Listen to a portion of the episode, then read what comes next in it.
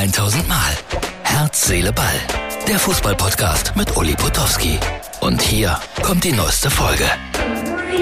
Herz, Seele, Ball, Freunde. Heute melde ich mich aus Darmstadt. Eine wunderbare Stimmung, tolles Wetter hier und der Neuling die Favoriten aus Berlin ein Bein stellen. Ob das gelingt, großes Fragezeichen. Bin gespannt auf Bosens, wie er denn von Anfang an heute zurechtkommt bei Union Berlin. Volland sieht man hier, sitzt zunächst auf der Bank. Also, mehr von heutigen Spieltag, Meinungen und Stimmungen später. So, herzliche Ballfreunde, ich bin mal wieder gestrandet. Heute auf dem Bahnhof in Aschaffenburg. Wie ich finde, ein sehr romantischer Bahnhof. Die Weiterfahrt nach Nürnberg verzögert sich um 90 Minuten. Ein ganzes Fußballspiel. Ja, Fußball. 4-1 hat Union Berlin gewonnen, das Spiel in äh, Darmstadt. Völlig verdient. Und äh, Robin Gosens äh, war der überragende Mann. Ich habe ihn im Interview gefragt, ob er denn auch ein bisschen traurig wäre wegen Schalke. Und seine Antwort war, ach, Sie sind ja selber Schalke. Sie wissen ja, wie das geht. Aber jetzt spiele ich natürlich für Union Berlin. Und das ist mein Arbeitgeber. Klar, klar, klar. Brauchen wir nicht weiter darauf eingehen. Und er wusste nicht, dass Hansi Flick und Rudi Völler auf der Tribüne saßen. Und ein gutes Spiel gemacht. Hat er jedenfalls gesagt, dass er nicht wusste, dass die Herrschaften da sitzen. Ja, Union, klasse Mannschaft, super verstärkt. Bin gespannt, was daraus wird. Und äh, Leverkusen war ja mein ja, Geheimtipp, kann man nicht sagen, aber mein Tipp auf die Meisterschaft. Und äh, die ziehen das durch. Und äh, ja, wir wussten es, Gladbach hat nur eine bestenfalls mittelmäßige Mannschaft. Bestenfalls.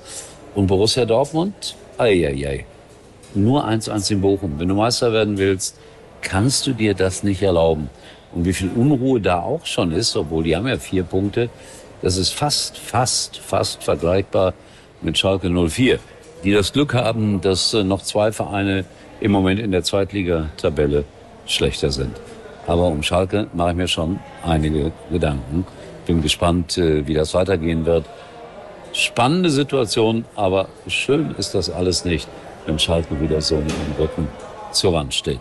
Also ich muss das mal sagen, man fühlt sich nicht so richtig wohl auf Bahnhöfen. Überall stehen leere Bierflaschen rum. Es ist relativ schmutzig, es ist unfassbar laut. Manche Leute schreien, viele Betrunkene. Also am Zustand der Bahn erkennt man, erkennt man den Zustand eines Landes. Und irgendwie sind wir verspätet gerade mit vielen, vielen Dingen. Aber ich gebe die Hoffnung nicht auf, dass äh, irgendwann nochmal alles besser wird. Aber es ist eine Hoffnung. So, Fußball, was war denn noch? Äh, ja, Heidenheim äh, verliert dann nach 2-0-Führung 3-2 gegen Hoffenheim.